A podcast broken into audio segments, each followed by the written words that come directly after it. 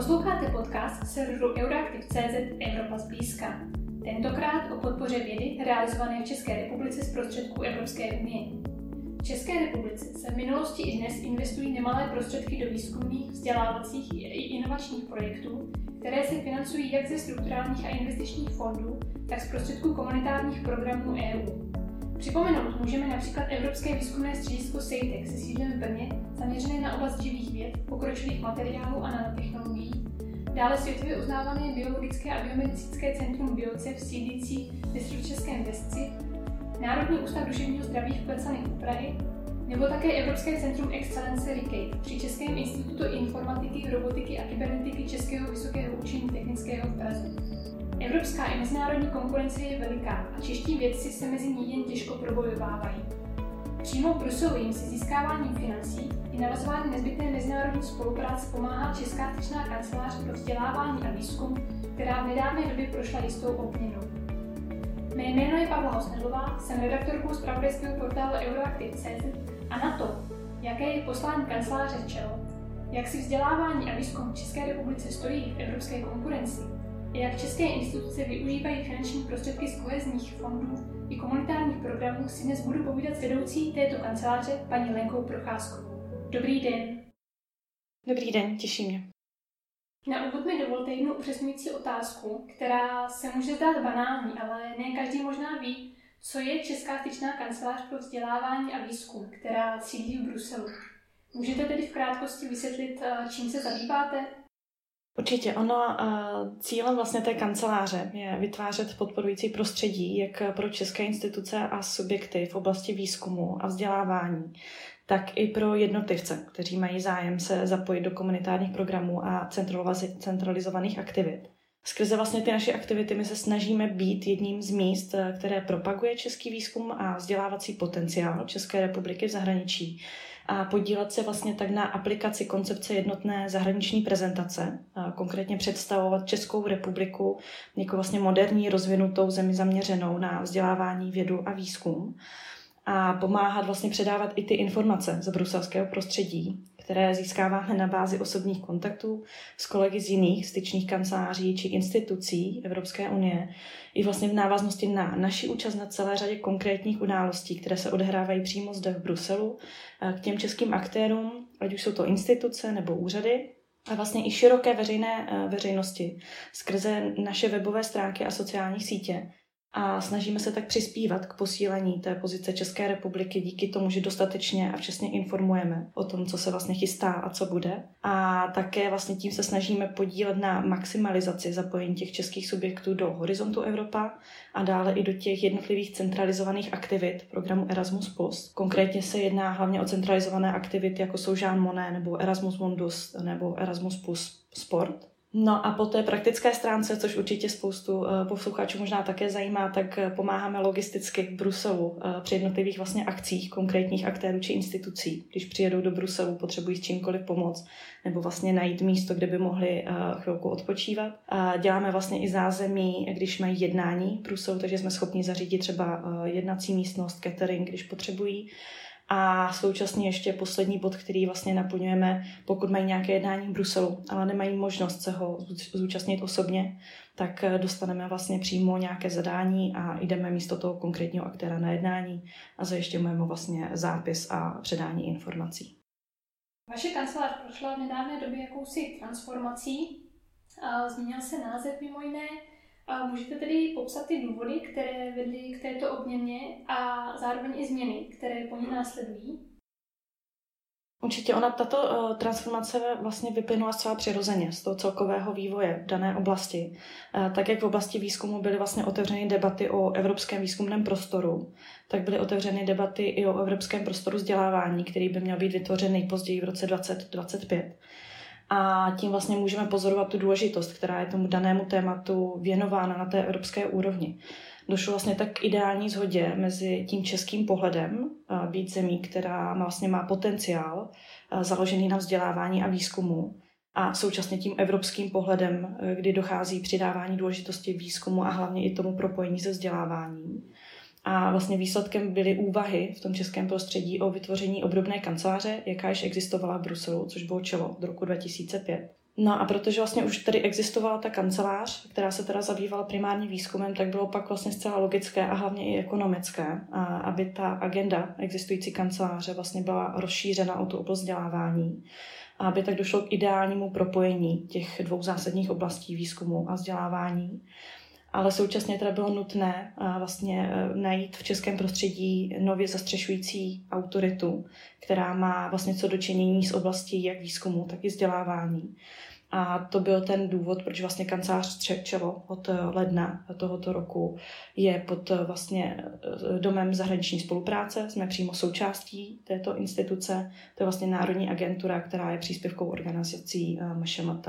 No a tím krokem který takhle vlastně vznikla ta kancelář, tak dojde uh, ke zlepšení toku informací mezi tou evropskou a českou úrovní, ale hlavně dojde vlastně k tomu naprosto přirozenému propojení těch dvou oblastí, které se vlastně navzájem doplňují, jak na té evropské, tak na té české úrovni. A současně tímto krokem doufáme, že uh, vlastně zabráníme i nějaké zbytečné roztříštěnosti.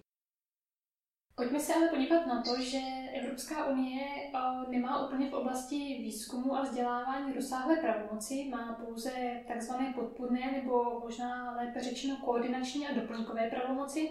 A ty pravomoci z velké většiny zůstávají eh, na úrovni členských států. Evropská unie se snaží tedy zejména finančními prostředky a různými iniciativami alespoň podporovat spolupráci členských států v těchto oblastech. A daří se jí to z vašeho pohledu? Jak jste sama uvedla, Evropská unie má eh, v té dané oblasti omezené pravomoci a vlastně je relativně velmi závislá na vůli těch jednotlivých členských států a jejich uvědomění si prospěchu toho společného postupu. Takže EU má velký potenciál k tomu posunutí spolupráce mezi členskými státy. Je to zejména díky těm financím, které vlastně na dané směřují. A pokud by byly zcela využité, tak určitě můžou mm, pomoci uh, výrazně posunout tu spolupráci mezi těmi členskými státy. A tato spolupráce je v mnohých oblastech úspěšná, nejvíce viditelná je určitě pak na programu Erasmus a na výzkumných mobilitách. Může se nám zdát, že se nejedná o natolik velkou spolupráci, ale myslím, že stačí, když si zkusíme vzpomenout, jak vypadaly výměné programy třeba před 15 lety. Když si vezmeme, že vzdělávací a výzkumná politika je zodpovědností členských států, zcela závislá na jejich vůli, tak pak i tato spolupráce, která je vlastně vnímána velmi úspěšně, tak byť je pomalejší, než si asi někteří představovali, tak je to ta vlastně obrovský krok zase dál v, v, těch, v téhle oblasti a můžeme vlastně tam vidět, jak už to přináší to i ovoce a následkem lze vidět, jak kdyby větší vůli eh, postupně rozšiřovat a nabalovat další a další oblasti spolupráce a vlastně více zapojovat eh, další členské státy. Takže určitě tam se jedná o stabilně narůstající trend v té spolupráci, který v podstatě tím, že zjistíme, že je to prospěšné, tak se k tomu přidává nové a nové.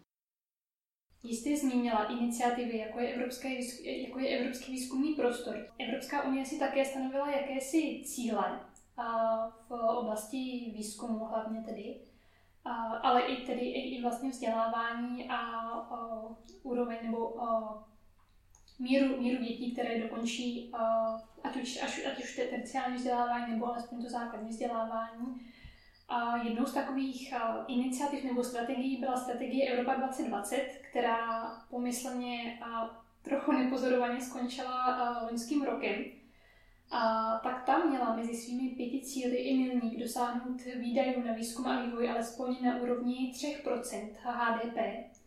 A z dat Eurostatu však vyplývá, že se Unii jako celku tento cíl nepodařilo naplnit. A úroveň výdajů na výzkum a vývoj dosáhla v roce 2019 jen něco málo přes 2% HDP a většina členských států s výjimkou Německa, Rakouska a severských států a zůstala hluboko pod tímto milníkem. A v čem je tedy podle vás problém? Proč e, země EU tolik neinvestují do své vědy a výzkumu?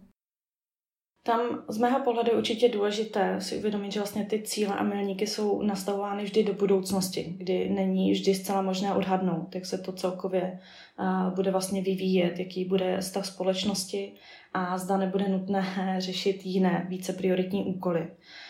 Současně nelze vlastně vždy zcela odhadnout všechny makroekonomické ukazatele, Co je však důležité, tak je určitě ta skutečnost, že ty výdaje na výzkum a vývoj jsou stabilně navyšovány. Oni mají jasně vzrůstající trend a nedochází k jejich snižování. Ano, nebylo dosaženo o něch 3%, ale lze pozorovat pravidelné navyšování oné částky. Tam bych určitě ráda upozornila i na to, že v případě samotné České republiky eh, v roce 2019 ten podíl byl 1,942%, a což je vlastně velmi blízko k těm 2%, které jsou průměrné za Evropskou unii. Takže Česká republika rozhodně není kdyby v nějaké horší skupině. A ano, jsou státy, které jsou na tom lépe, ale to jsou státy, kde je to historicky dlouhodobě eh, na jiné úrovni. A určitě je důležité zmínit, že ten závazek investovat alespoň ty 3% stále přetrvává a byl vlastně ze strany zástupců česk- členských států eh, znovu potvrzen i v závěrech Rady eh, k novému evropskému výzkumnému prostoru. A eh, to vlastně tak, aby docházelo k odražení nových priorit EU, členských států vlastně by měly poskytnout do roku 2035% vnitrostátního veřejného financování výzkumu a vývoje do společných programů a evropských partnerství. Takže ono jde vidět, že tam jsou ty velmi ambiciozní cíle, každý členský stát se s nimi bude vyrovnávat po svém ale Česká republika co určitě i nadále podporuje ten závazek 3%. Eh, Na národní úrovni jsme se vlastně k tomu zavázali i v inovační strategii České republiky, eh, kterou vlastně česká vláda přijala jako zastřešující dokument tvorby nové inovační politiky. A ono asi není jako úplně v mých možnostech více analyzovat, co byly ty konkrétní důvody, které vedly k tomu, že nebyly ty, ty 3% naplněny. Ale určitě tam bych nezapomínala i na evropské prostředí a na povinné mandatorní výdaje, které se například liší od americké společnosti a které vlastně nelze opomíjet a ty, většina evropských států musí reagovat na konkrétní podmínky, které zrovna jsou. Sama jste vlastně zmínila, že malý vliv na vývoji nebo na, na rozvoji vědy a výzkumu a mají finanční prostředky z Evropské unie. A ať už se jedná o kohezní fondy, přerozdělované na národní úrovni, či tzv. komunitární programy, zpravované přímo Evropskou komisí. Pojďme se na chvilku zastavit u té první skupiny, tedy strukturálních a investičních fondů. A jak tyto zdroje z vašeho pohledu pomáhají posouvat českou vědu, výzkum a vzdělávání dál? Využívá Česká republika smysluplně? Co se týče těch kohezních fondů, tak uh, tam si troufám říct, že se vlastně jedná o zdroje, které zcela zásadním způsobem pomohly vývoji v oblasti výzkumu a vzdělávání.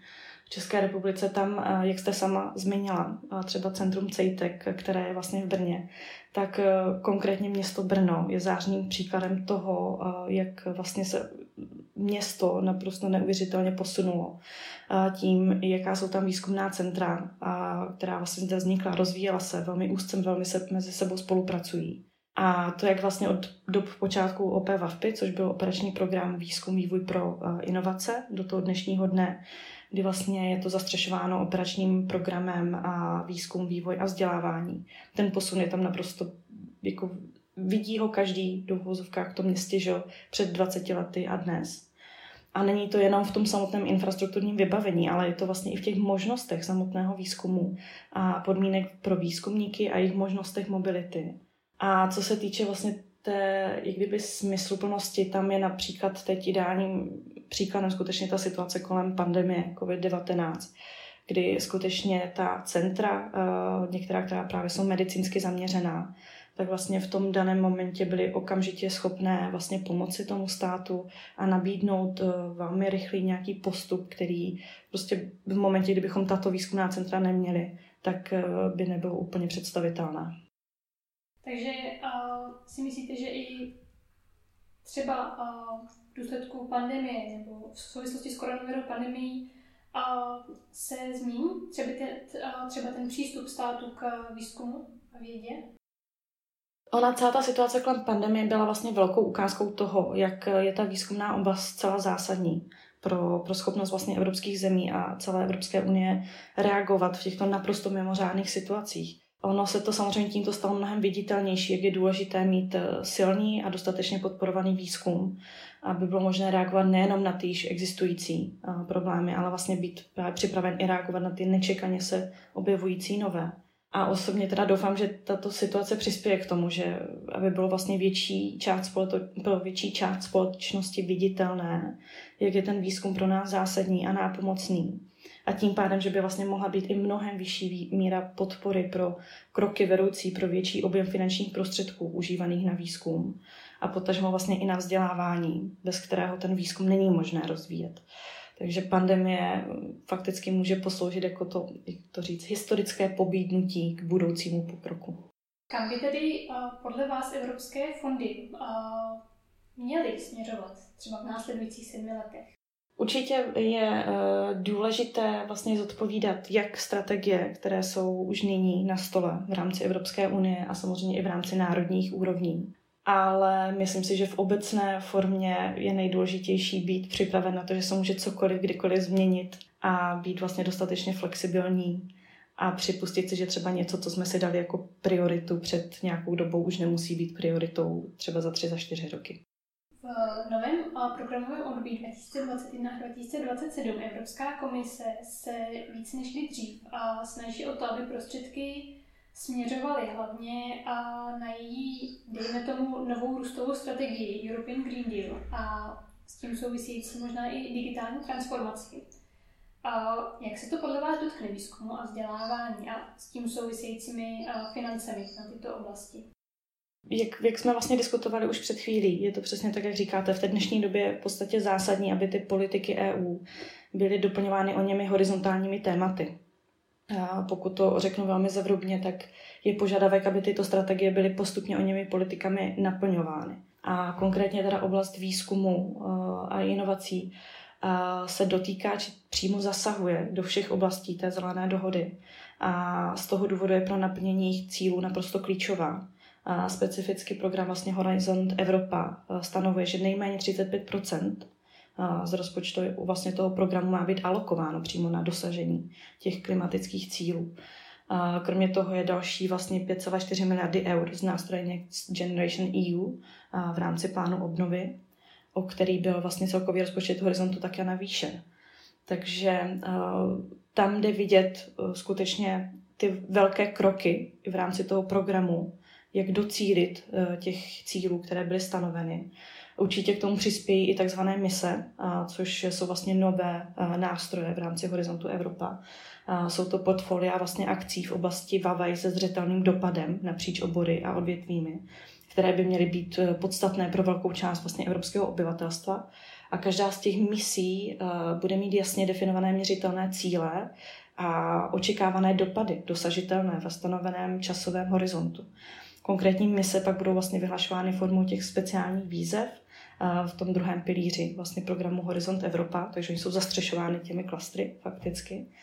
Ale když si řekneme jenom namátkou uh, názvy těch misí, tak je tam adaptace na změnu klimatu, včetně společenské transformace, je tam klimaticky neutrální a chytrá města, nebo zdravé půdy a potraviny. Takže jde vyloženě vidět, že skutečně uh, jsou konány konkrétní kroky vlastně k tomu, aby, eh, aby to bylo naplněno. Stejně tak vidíme i třeba vloženě praktické eh, v vlastně Marie Skodovská Kiri Actions, kde eh, třeba se stanovuje nějaké principy pro minimalizaci dopadů na životní prostředí.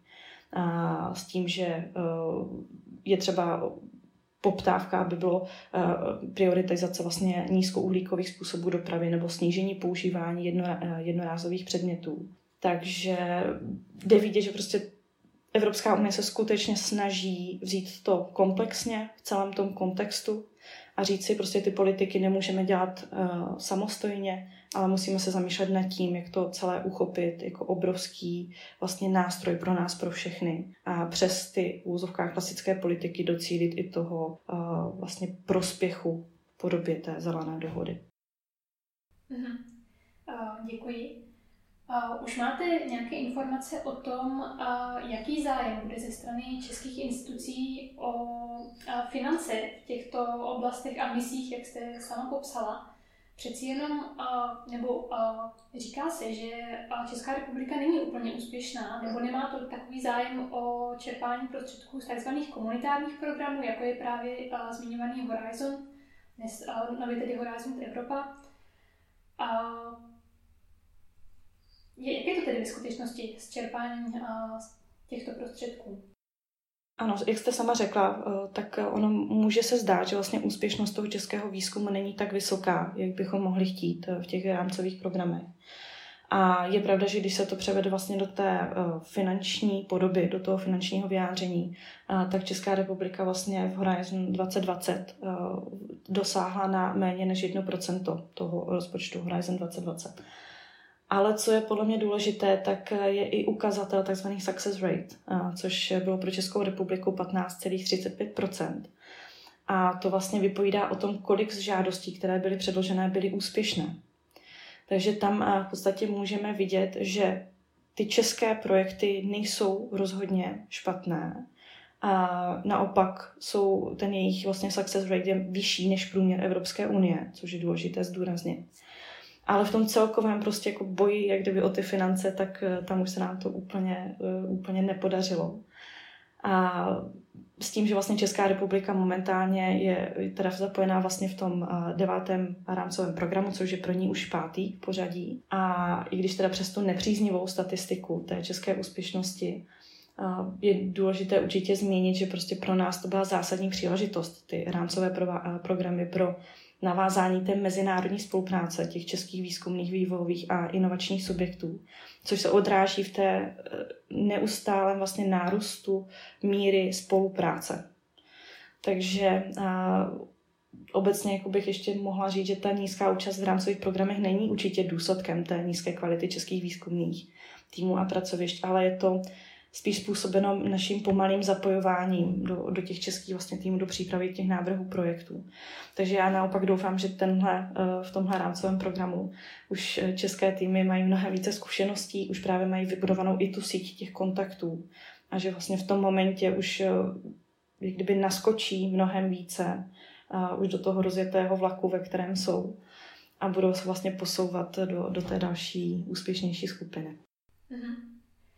A zmínila jste Brno jako velmi úspěšné, uh, úspěšné město v, uh, v rozvoji vlastně vědy z prostředku Evropské unie. Dokážete říct ještě nějaký jiný příklad z České republiky, který uh, by byl ve jejich Brna? Pracovala jsem dříve ve strukturálních fondech přímo v oblasti zaměřené na výzkum a dále pak i na oblast vzdělávání. A já musím říct, že vlastně ta uh, možnost toho rozvoje jde vidět v celé České republice. Uh, upřímně, co se týče těch výzkumných organizací nebo výzkumných center, uh, je na, na Google se dá skutečně jako najít mapa VAVPI center, uh, kde člověk se může podívat, že ty centra jsou všude, že to prostě po celé České republice a že to vlastně pomáhá velmi rozvoji všech těch regionů. A určitě myslím si, že Olomouc je dalším zářným příkladem. A pak jsou konkrétní prostě výzkumná centra špičková na, na své, vlastně ve své oblasti. Určitě třeba vlastně Centrum dopravního výzkumu, které je taky z hodou okolností v Brně, ale i ve Zlíně, v Liberci, centra specializující se na nanotechnologie. To jsou na špičkové úrovni, na, na evropské úrovni. To není pouze kdyby v rámci té české, uh, české země. A co se týče pak té oblasti vzdělávání, tak tam bych určitě doporučila všem, aby eh, se podívali do mobilní aplikace mapy OPVVV, kde si každý člověk může najít všechny projekty, které byly vlastně zafinancovány eh, třeba v jeho městě, ve všech základních školách, mateřských školách, na středních školách. A může vidět, jak skutečně ty finance eh, byly vlastně přeneseny do všech těch regionů a že tu možnost mají skutečně všechny eh, ty instituce, které v tom vzdělávání jsou. A na závěr mi dovolte uh, jednu otázku, která se uh, týká tedy ukotvení České republiky a české vědy, výzkumu a vzdělávání v rámci EU. Díky tomu, že sídlíte v Bruselu, tak máte jistě přehled o úrovni vzdělávání a výzkumu v jiných členských státech. Tak ve srovnání s nimi, s ostatními členskými zeměmi, jak si stojí Česká republika, respektive české vzdělávání a výzkum v evropské konkurenci? To je, to jsem říct, v, dost těžká otázka, protože tam je vlastně mnoho atributů, které by se daly porovnávat. A nicméně, co se týče vlastně té oblasti výzkumu, tak eh, tam určitě v podstatě nejlepší porovnání je na bázi, na bázi vlastně uh, toho Horizonu uh, 2020, kde, uh, jak už jsem teda říkala, vlastně ta Česká republika se může jevit jako méně úspěšná, Nicméně, eh, když se pak podíváme vlastně skutečně do těch, jak to říct, střev Horizonu 2020, tak eh, v porovnání s těmi hlavně ostatními státy EU13 Česká republika na tom není rozhodně nějak špatně. Ano, máte tam několik států, jako je například Kypr nebo Malta, po případě Estonsko, kteří jsou prostě tahouni eh, z té skupiny EU13. Ale myslím si, že Česká republika rozhodně není nějak moc v pozadí za nimi a je vlastně velmi úspěšná, jak jsem mluvila i o tom success rate. A nicméně, co se týče potom oblasti vzdělávání, tak tam museli bychom se bavit o vyloženě konkrétním bodě, ve kterém bychom se porovnávali s nějakou jinou zemí. A samozřejmě, že neustále můžeme pozorovat nárůst financí, který jde do, do vzdělávání ale pokud někoho zajímají vyloženě konkrétní čísla a statistiky, tak tam bych určitě doporučovala webovou stránku našeho domu zahraniční spolupráce www.dzs.cz kde jsou vyloženě statistiky a publikace a jsou tam konkrétní publikace na jednotlivé oblasti. Takže tam, pokud má někdo zájem, aby eh, se podíval, jak eh, si vedeme jako Česká republika, tak bych určitě odkázala na, na tento zdroj informací. Já myslím, že tohle byla hezká tečka za dnešním podcastem. Já vám velmi děkuji, že jste si na nás udělala čas a budu přát vaší bruselské kanceláři, ať se vám daří. Naschledanou. Děkuji, mějte se pěkně. Naschledanou. Redakce Euroaktiv.cz se s vámi pro tentokrát loučí. Děkujeme, že nás posloucháte. Budeme rádi, když podcast Evropa zblízka doporučíte svým kolegům a známým. Sledujte nás také na sociálních sítích či na webu, aby vám neunikla nová epizoda.